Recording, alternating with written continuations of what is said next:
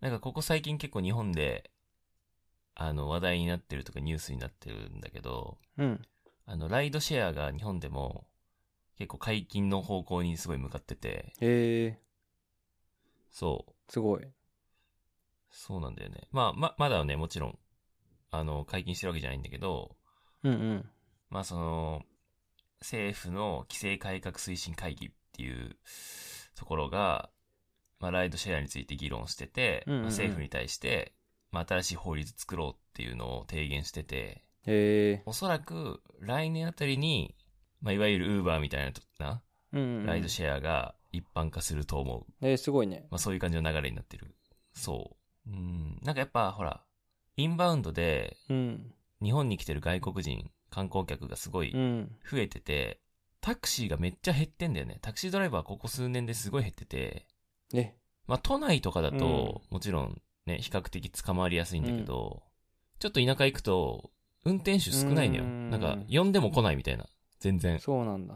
そう。だからタクシーの配車アプリって結構あるけど、それでも、呼んでも、なんか捕まんないみたいな。うんうん、うん。結構あって、だから、やっぱ足りてないんだなって。うんでそういうのもあるし、そうだからこそ、まあライドシェア解禁しないと、うん。海外からの観光客とか、まあ普通に国内のね、観光客も観光地でうん。タクシー乗れないみたいなことが増えるから、っていうのを受けての、まあライドシェア解禁に向けて、新しい法律作ろうみたいな流れなんだよね。そうなんだ。まあなんかタクシー、タクシー会社とかが反対してるっぽいけどまあ、そうだよね。まあそれは反対するよ な、うみたいな。ん。感じだけど、まあもう法律が、あまあ政府がそういう法律出しちゃったら、うん。ね、他の、何、ウーバーみたいな会社が多分どんどん出てくると思うし、日本の企業にしてほしいよね。そうね、いや、そうなんだよね。ウーバーに取られちゃうんだったら、そうそうそうそうそうそう。国産がいいよね。そう、うん。そうなんだよね。そう。なんか、問題点とかあんの実際に取り組んでて、取り組んでてっていうか、例えばオーストラリアでさ、うん。ライドシェアって一般化してると思うけど、うんうんうん。えーっなんか問題とか起きんのと、いや、そんな問題はない。なんか、うん。拉致されたとか、なんかすごいニュースたまにああるけど、ー、うん。でもそれって、その、新しいシステムとか、新しいアプリだから、叩くために、うん。それをすごく、あーこう、スポットライト当ててやってる気がして、ああ。別にタクシー運転手が拉致したことなんて別にな何十回もあんのさまあそうだよね。そうだからすごい嫌な確イかにメージつけようとしてるのはああるしだから怒んないっていうことはないんだけうどなるほねうんどうだろうなんか問題で言うとさ最近なんかダイナミックプライシング始めてうんうん。うん。こうライブコンサートある日とかああ。全然ライブ行く気ないのにちょっと高かったりするのなるほどね。うん、はいはいはい。だからまあそのなんか日本ってあれでしょ初乗り一律だったりするじゃんタクシーはそうだね。そうだよねそうだからダイナミックになっちゃうんじゃないかなとか、うんそういうそれぐらいかなうん。まあでも高くても使いたい人がいたらまあ、需要と供給がね、バランス取れてたらまあいいっちゃいいよね。あそううそうそうそ別うに。多分メリットしかないけどなるねほど本当になんかこの間うん。 AirPods イヤホンはいはいはい。うん。落として普通にあの Uber の中うに、ん。はいはいはい。でアプリ上でドライバーにメッセージしたら帰ってくるみたいなああ、なるほどね。うんまあ、そうだよね。連絡も取りやすいよね、ぶっちゃけ。そなんか、全然知らないタクシー、個人タクシーとかさ、に乗っちゃって、ううんなんか忘れ物して、 もうどこ連絡していいか分かんないっていう感じになるけど、ウそうそうそうそうーバーだったらね、だ誰の車に乗ったかっうて、ん分かるもんね、すぐね。まあ日本は比較的戻ってきやすいけどうん。なんかね、本当に日本以外だったらね、もう忘れ物は全部取られちゃうよね。そうだね、うん。確かに。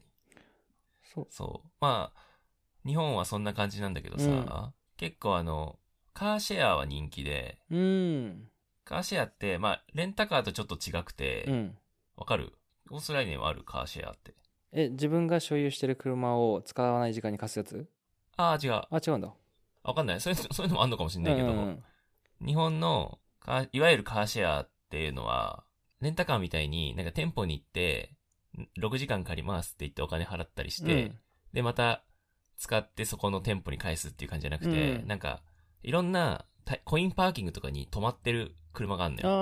ああ、あるある。そのカーシェアをやってる会社が止めてる車があって、それを、なんか IC IC カードでピッてやって、ドア開けて、うん。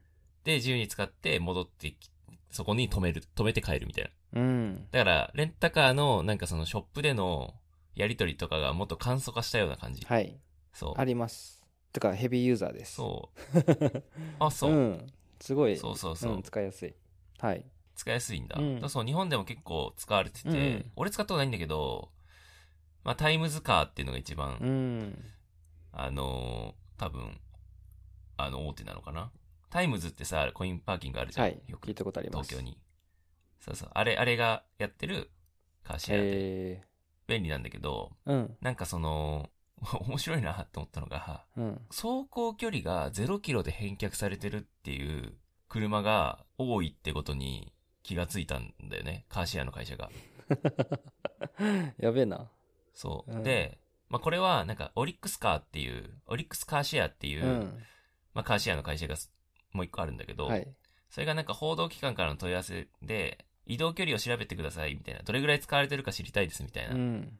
その調査の時に、そのオリックスカーシェアが移動距離をし、全体を調べた時に、なぜか移動距離ゼロの車両が全体の数パーセント見つかったらしいんだよへーそこで初めて発覚して、なんで、利用履歴があるのに、1キロも動いてないみたいな、うん、ああ。車があったんだよね。それなんでかわかるうん。寝てるのかなおー、そうそうそうそう。うん。そう。まあまあ、うん、実は、まあ宿泊もあるし、うんなんかね、 実はいろんな使い方されてたっていうのが分かったらしくて。へえ。それこそ、なんだろう、コインロッカー代わりに使ってるとあか、あ。まあ仕事の休憩中に使う。うん。まあなんかその、夏場とか暑い時にエアコンもかけられるし、確かに。そうそうんう。と。か、なんか、すごいいろんな使われ方してるっていう、本来の用途以外に。へえ。で、今、カンタロ君が言ったよううな、ん。夜に、あの、何、ホテル泊まるよりは安い から、そこで寝やっぱ泊まりしてるあそう人だっとたうか、ん。いるんだ。そう。そうそうそう。へなんだろう、この DX 化したおかげえ。で、うんこの予想外のさ、お客さんのニーズが発見されるみたいうんうな。んうんなんかそれがちょっと面白いなと思って。うん。なんかあれだよね。ビジネスチャンスだよね。いや、そうそうそう。そういうそう箱思ったをんだよね用意すればいいんでしょだって。そう、そういうことなんだよね。うん。で、さっき話した以外にも、なんかその電話ボックス代わりに使ったりとうか、んうんあとなんかそのリモート会議、急にリモート会議しなきゃいけなくなって、うん。うん。近くにカフェとかがなかったらさ、 パッて入って、 車でね。そこで、そうそう、車でやって、うん15分で出るみたいな。そう。だからなんかその、時間も15分刻みとかで時間料金がかかってくるから、うん。なんかその、ちょっとだけ本当にそこで休憩したいとか、なんか電話したいとか、リモート会議したいとか、仮眠とかね。そう、使い方も便利なんだなと思うって、ん。そう、だビジネスチャンスなんだよね。ねでも、なんかさ、やっぱり最初はタイムズカーとか、そのオリックスカーシェアとかも困ったらしいんだよね。で、なんでかっていうと、時間料金プラス、距離料金っていうのがあるんだよ。うん。 1キロにつき16円うんがタイムズカーだと支払ってくださいっていう風に設定されてるんだけど、はい。それが取れないじゃん。移動してくんないから。うんうんうん。ただ、時間料金で加算されて、で、車1台、何使えない状態になるみたいな。うん。で、プラス、結構カーシェアって、利用客多いらしいから、そのう、ん一つの専用駐車スペースに、なんだろう、一台だけじゃなくて、もう一台止めたりする。要は、ユーザーがカーシェアを使ってる間に、もう一台車を配備して、うんまた違う人が乗っていくみたいな。うんうんで、一つの駐車場に対して複数台のシェアリング車両が、あの、配備されてたりするんだけど、うん。へえ。そ、の、寝泊まりで使ったりとか、うん。移動以外の手段で使ってる人がずっとそこに止めてるから、次の車両を止めらんないみたいな状況が起きてるから、 場所がないんだよね。カーシェアの会社としては困っちゃうんだよね。うん、確かに。そう。でもビジネスチャンスだなと思うから、なんかこう、車中泊の人向けに向けた、なんかプラスの料金が取れるようなことをしたりとか、そうだよね。むしろ、なんだろう、リモート会議で使いたい人のために、うんもっと、使いたくなるように、なんか、わかんない Wi-Fi 中に設置するとか、なんか、うん。ね、そしてちょっと高くするとか、なんかわかんないけど、 多目的ボックスみたいな。そうそうそうそう。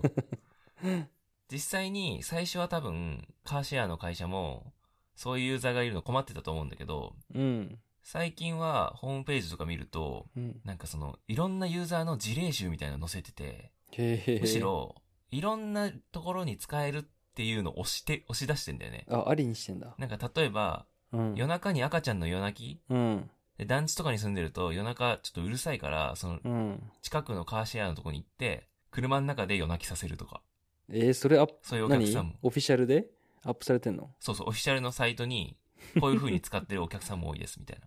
へえ、すごとか、営業のあのサラリーマンとかが外回り中に電話ボックス代わりに使ってますみたいなのとかい。、うん。あとはなんかそのカラオケルームとしてなんだう。ろうん好きな CD かけてその中で歌ってますとか、そういうユーザーがいるよカラオってケい行うけばのじゃんを、そうそう、えー、面白いね。そうん。う。なんかね、でもほらカラオケ行くより安かったりするじゃないああ、ああ。で、なんかその、オフィシャルのホームページに書いてあったのは、その子供子供が、なんだろう、お気に入りの CD をかけてあげて、うん。ちょっとほら、家族でみんなで歌うみたいなのうをん。したいみた いな。でかカラオケ行くほどじゃないから、みたいな。はいはいはで、い15分単位でか使えるから、そういうので使ってるっていう人がいたりとか、へだえか。カーシェアサービスの会社も、うん意外とそこに、賞賛があるっていうのに気づき始めて、うん。公式ホームページも載せ始めてて、うんうんうん。そう。なんか面白いなと思って。面白いね。うん。ちょっとさ、車中泊で使ってる人の後に使うの嫌じゃない いやー、ちょっとやだね。ちょっと気持ち悪いよね。めっちゃ汗かいてそそう。 そう、しかも、カーシェアってレンタカーと違ってガソリン代はかかんないのよ。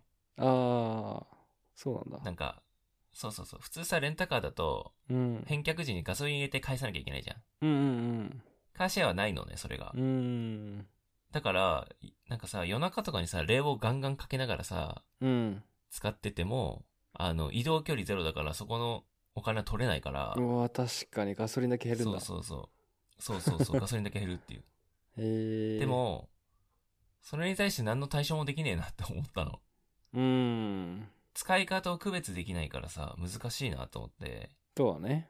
なんかさ、どうなんだろういねいアイディアあるかなと思って結構考えてたんだけど、全然何にも出なくて。うん。だか。ら、これはしょうがねえんだなと思って。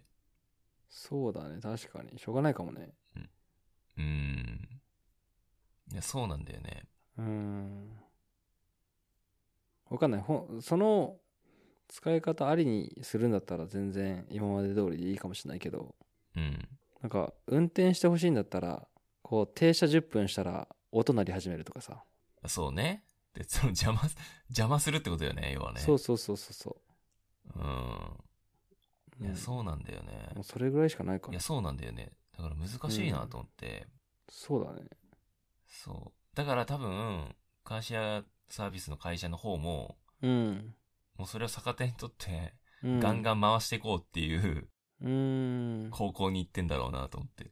まあありだよねてか車便利だもんね、便利だよね。本当にそれこそうんなんか冷房システムちゃんとしてるし冷暖房か、ねそうそうそう音楽もちゃんと聴けるし聞けるし、うんあとほら、密室じゃん、完全に。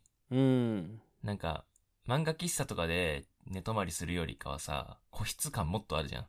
あのあそうねそう、もっと仕切られてるかならん。かシートシートはいいよね倒すとね気持ちいいよああ、そうね。うん。うんで、結構ほら、ミニバンタイプとかだとさ、フラットにできたりするからさ、うんうんうん多分だからこそ意外とニーズがあるんだと思うんだよね。そうだねうん。ああそう確かにまあでもその清掃の頻度だけ気になるねやっぱすごい気になるでしょうん、うん、気になるよね。